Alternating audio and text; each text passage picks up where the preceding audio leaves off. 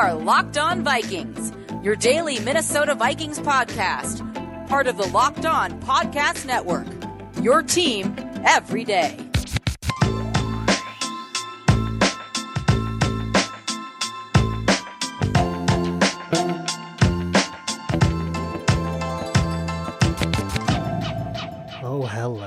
Everybody. Welcome to another episode of the Locked On Vikings podcast, part of Locked On Podcast Network, your team every day. As always, I'm your host, your pal, and the kid kitty copied off in math class. My name is Luke Braun. You can find me on Twitter at Luke Braun NFL. You can find the show on Twitter at Locked On Vikings. I also want to shout out the Locked On Fantasy Football podcast. As your fantasy draft time comes around, it's closer than you think. It's time to start getting prepped. Go check out what Vinny Iyer has in store for you over there, anywhere you find your favorite shows.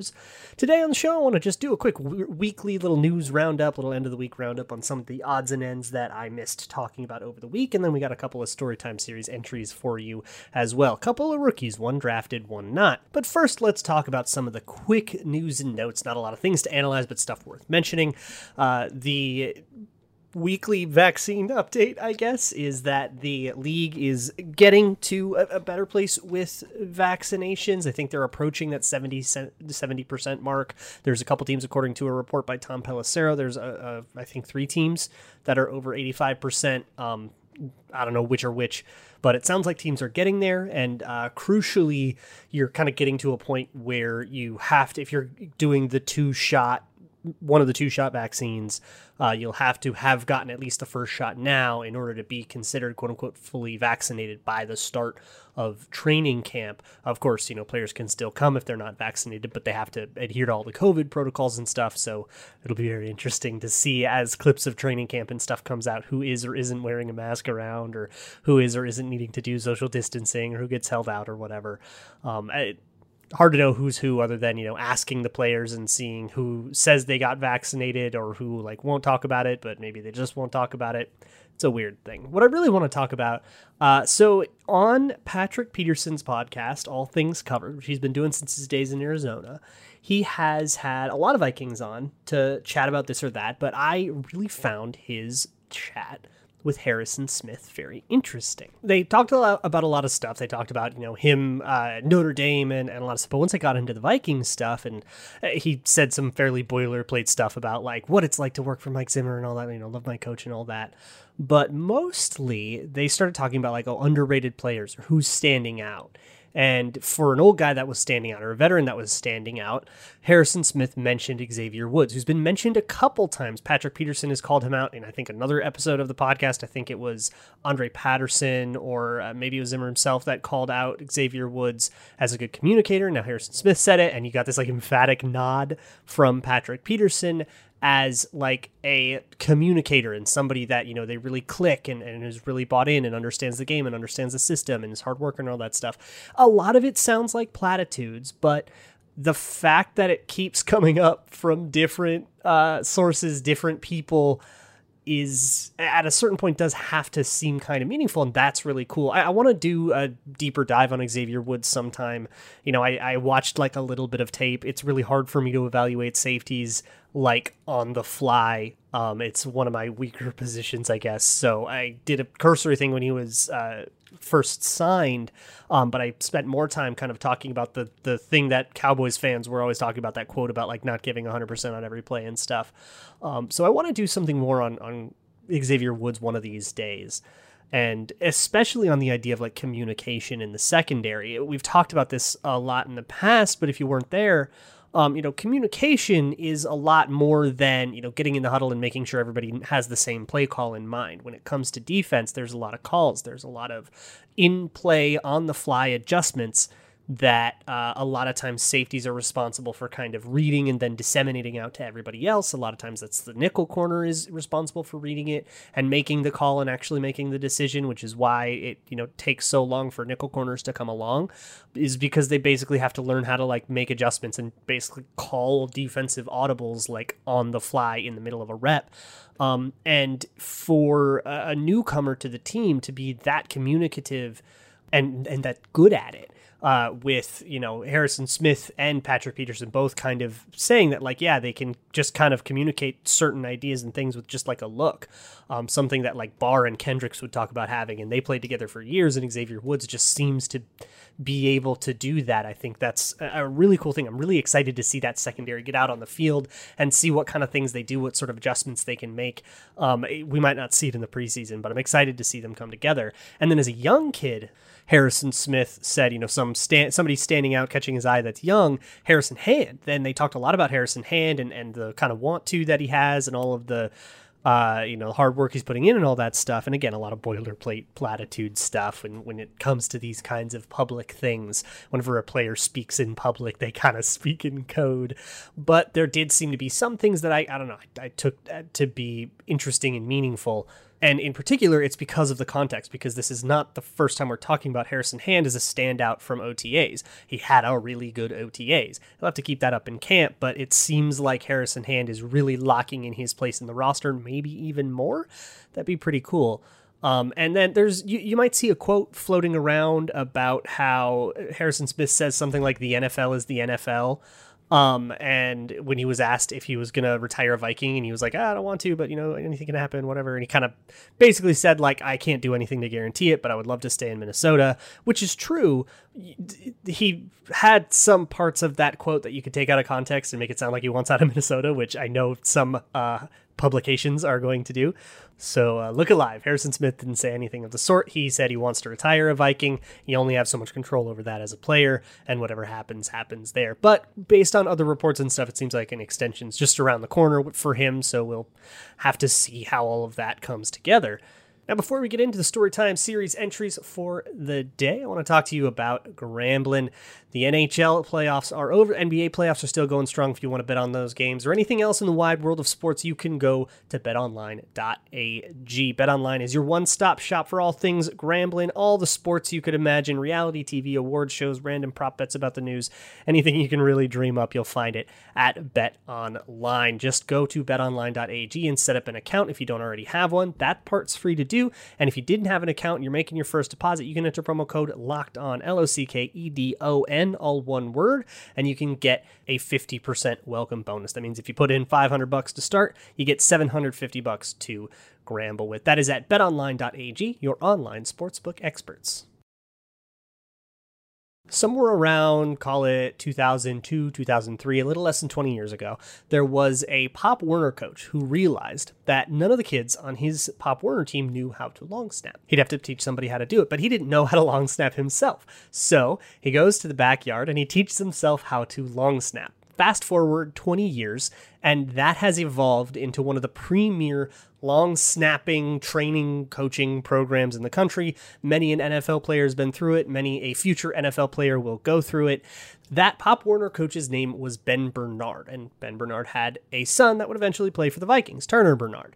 And for almost two decades, Ben Bernard is has been regarded as like this long snapping guru. One of those players named Nick Sundberg, who uh, is currently a free agent for the first time. He was with Washington for like 10 years he was a regular at Ben Bernard's camps, and he ended up actually being sort of a mentorship figure to Turner Bernard as well. Turner has been probably long snapping since before he can remember in the backyard playing around with his dad. Uh, but in sixth grade is when he, I guess, started in an organized fashion, and by eighth grade, he knew he wanted to snap in the NFL. And he also participated in a, uh, a camp called Kohl's Kicking Camp, which uh, is a special teams camp where he's just this like premier guy. And Turner's always been good at it. He was like this all American high school long snapping god. Uh, he was the number one snapper in the country. He could have gone anywhere. He goes to ST- SDSU, which is uh, the same school that his dad's first pupil went in when way back when, you know, a couple of decades ago when his dad was trying to teach some Pop Warner kid how to long snap. The kid he taught how to long snap got a scholarship to SDSU. So a nice little poetic circle there. And uh, the Bernards talk about long snapping in such a like granular way. And it's kind of rare, you know, when we talk about long snapping stories. If you listen to Andrew De or if you go to somebody else's, you know, if you go to the long snapping stories in the Storytime series in years past, it's always been somebody kind of showed up and they were like, long snapping wasn't really on my radar. It's just kind of something I did in high school because nobody else could do it. But then by, you know, my junior year of college, uh, suddenly people were telling, you know, and it's, it always kind of happens by accident. That was De Paola. He thought he was going to be a quarterback. So it's kind of rare that you see somebody like Turner Bernard who just is a million percent a long snapper, somebody who just embraced the role from day one as a child, son of the guru, born and bred to be a long snapper, and that's what Turner Bernard is. You know, they'll talk about it in it in this such like factual way, like 0.75 seconds to the punter. Unless the punter has another preference, then you add a tenth or you take away a tenth, or, uh, you know, it's got to be at this particular speed. And here's your technique. You probably want to be around six foot one, six foot two, 210 pounds. And, and it's like so much more uh, dialed in than long snappers tend to be, where they kind of were something else and they end up long snapping by accident.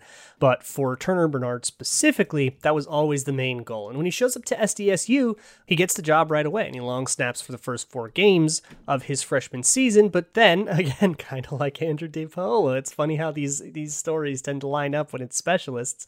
Uh, he goes chasing down a punt and he tears his ACL. But because he had only played four years there, he was able to get a medical red shirt, which means he's not going to use up a year of eligibility. And he actually has four years left at San Diego State where he can long snap for the Aztecs, and he will do that. Um, the dude just grinds. He uh, talks about how he snaps like 50, 60 times a day. He'll snap 200 times a day if something doesn't feel right. Um, that he'll, you know, really like hone and work on it and work on his consistency. It kind of reminds me, and this comes up with specialists a lot, it kind of reminds me of like a master golfer going to the range where they'll just hit and hit and hit and hit and hit and work out every tiny little kink in every little thing so that the ball can arrive in the holder or the punter's hands at the exact same time at the exact same velocity every single time. And that's what's like so important about it. There's this piece about Bernard and the kicker and holder that he plays with, uh, Brandon Heicklen and Matt Araiza, who are this kind of trio and they hang out and, and they get all this like chemistry together. They all hang out at uh, Brandon's house, at Heicklen's house, the holder, and like make tacos and stuff and hang out and when they are like practicing together it's all about getting that timing down to such a rhythmic automatic muscle memory thing that every kick becomes routine. And it is kind of strikingly just unique to have somebody be this much of a long stepper on purpose. And perhaps how quiet his career was at San Diego State is the best uh, outcome you know you could possibly hope for. Perhaps that is the the lack of information is in and of itself telling, um, but you know it's of course always hard to find info on the long snapper. But now you have this kind of new kid that was such a uh, you know dedicated trained in a lab kind of long snapping kid versus Andrew De Paola, whose story was so much more chaotic. Go listen to that episode if you missed it. But if you remember, he, uh, you know, kind of came out of college. He was a quarterback in college, and then it was Greg Schiano uh, and his staff that was like, hey, who needs to long snap? And he was like the third string quarterback, so he decided to long snap, and then he was good at it, and then he didn't get drafted, and he sat out for like two years, and then he didn't make the team for two more years. So it was like four years between college and it was this kind of rumbling kind of pinballing between outcomes he was bagging groceries and the, or i think he was working literally working at best buy before he kind of then starts the journeyman career that every long snapper has um, and even that had like two ACL tears in it. And then Turner Bernard's story is like the bad guy in Rocky Four. It's just like built for exactly this. You have this order versus chaos thing. You have this, you know, Andrew De Paola's ten year veteran versus, uh, you know, Turner Bernard, you know, twenty two year old rookie and that like this long snapper battle is so much more interesting than it ever has any right to be with long snapping And unlike a lot of the position battles going on, it is kind of mano a mano. You know, you look at the wide receiver competition, and it's kind of uh, a king of the hill situation with, you know, you've got BB and, and Bisi Johnson kind of up at the top and uh, of the backup wide receiver uh, totem pole, and you've got all these other people kind of trying to knock them off their throne. Whereas the long snapper battle, you know, you've got the kid, you've got the veteran, they're going to long snap against each other, and who, whichever guy's snaps look the best gets the job, and the other guy gets kicked to the curb it'll definitely give us something to pay attention to on the otherwise mundane punting reps in you know preseason games. Uh, I want to talk to you next about one of the Vikings draft picks I haven't gotten around to yet. And I'm really excited to tell this story. It's a pretty good one. I was kind of trying to save it till the end, but first let's talk about your car. It's getting hot out there, and that means that some bad things can happen to your car. Uh, if your car gets too, if your tires get too hot, they could, uh, the, the tire pressure can get thrown off. And if you end up damaging your tire, or maybe if you just drive over a nail or something like that and you need a tire repair kit, you can get that at rockauto.com, as well as a number of essential safety supplies and car parts. If you're a do it yourselfer, you're a black thumb, or if you're working with a mechanic and you don't want to pay their price for the parts, you'd rather pay a little bit less at Rock Auto, you can go do that because Rock Auto is just an aggregator. They're not selling you cheaper versions of the parts. They're selling you the same parts from the same factory. You're just buying them more directly so that you can save money on all the overhead and packaging and stuff you don't care about. They have a crazy expansive catalog at their website. Just enter your make, your year, and your model, and it will navigate there for you.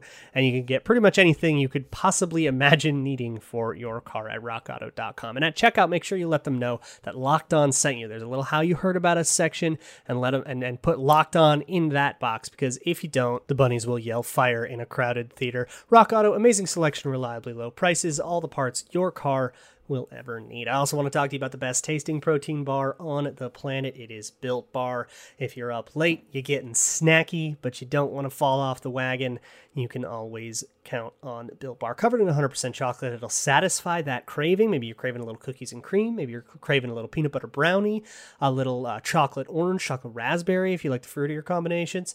And don't forget all of the specialty flavors that come around every once in a while. You can check those out. Just check into the BuiltBar.com website every once in a while. You might see a promotion.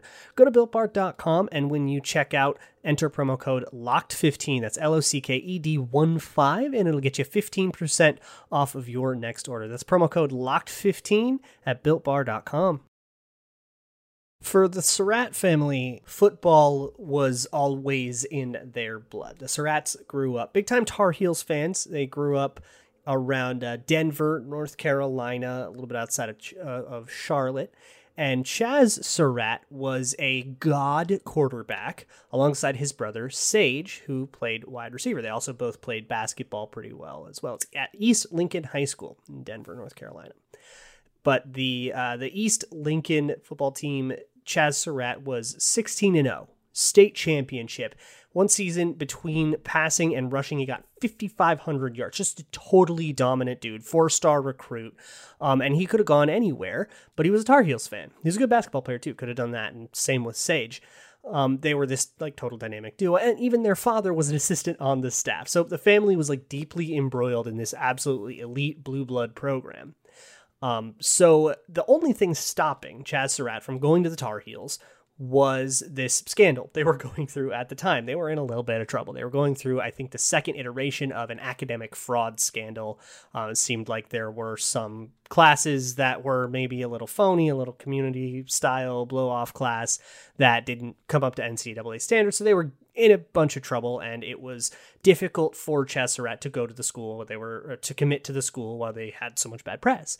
Um, so instead, he decides to commit to Duke, the absolute hated rival of the Tar Heels, and this will fuel the rivalry a little bit because of uh, what happens next. And what happens next is somewhat debatable. So there are a few theories as to why this happens.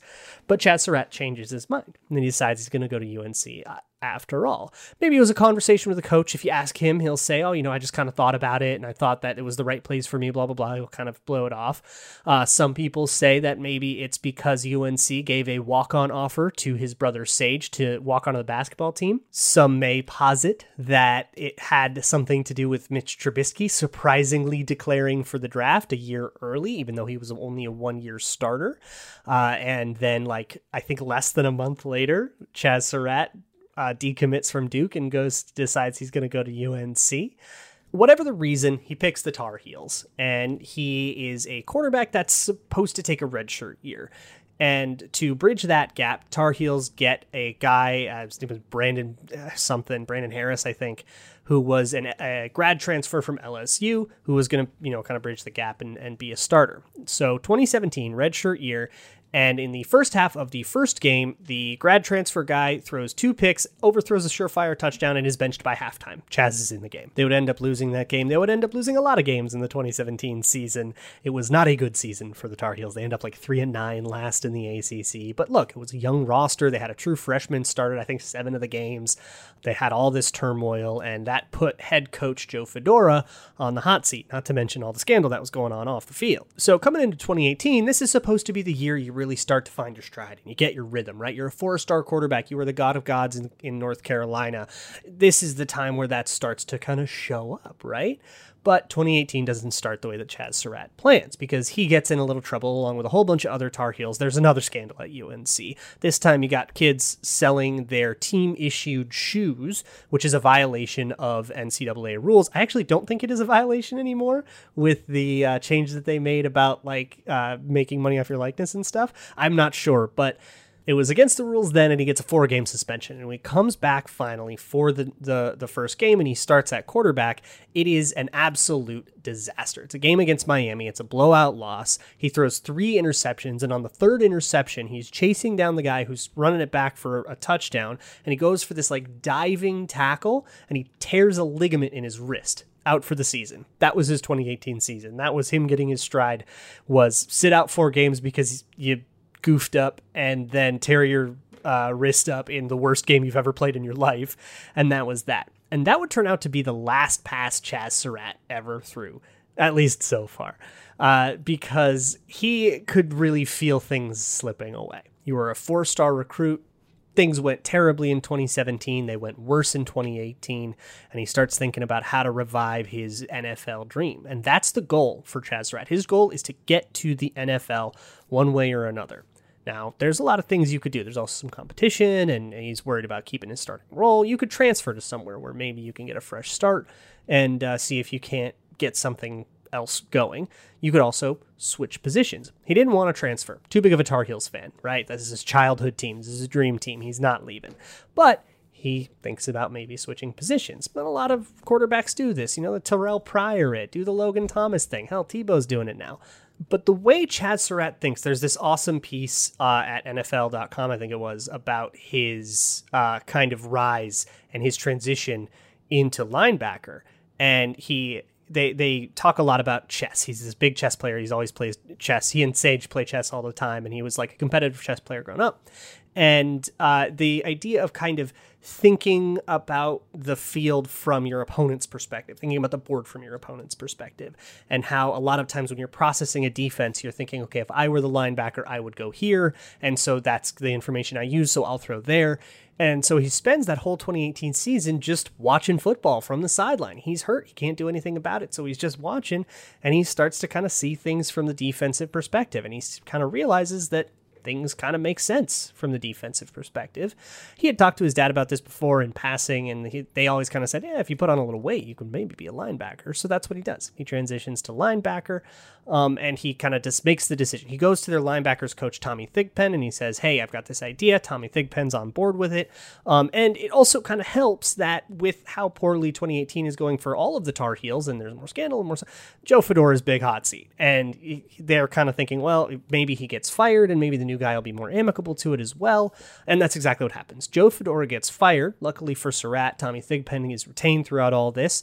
And the new guy, Mack Brown, is also amicable to the idea. He goes into this like one-on-one meeting with Mack Brown and he says, "Look, my goal is to make it to the NFL. I think I'm going to be a better contributor at linebacker. I think that's my better that's going to be better for me than as a quarterback. Are you on board?" And Mack Brown kind of says, "Well, I need a quarterback, but I guess I'm not going to stop you." And he goes out and recruits a guy that turns out to be pretty good in Sam Howell, right?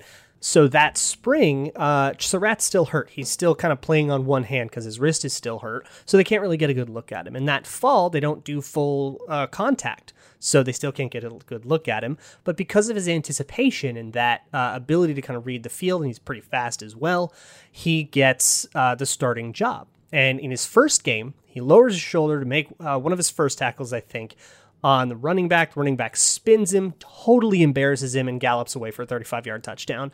And as he's running back to the sideline and everybody's yelling at him, Coach Mack Brown kind of says, Look, don't panic. You're going to be okay. It's all going to be all right. Keep your head about you. And that's exactly what Chazz Surratt does. Later, he makes this great play where he backs off of, uh, he like bites a little on play action and he backs off into coverage. He gets a pass breakup he has, has like no right to.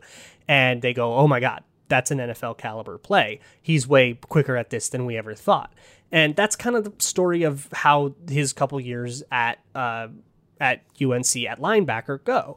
He misses some tackles. They are working on his pursuit angles and stuff, but he's very clearly uh, like the game is very slow for him and he can process everything that's going on and he's very fast they say his breakout game comes in 2019 against the eventual champion Clemson. He gets a sack on, on Trevor Lawrence and all that stuff.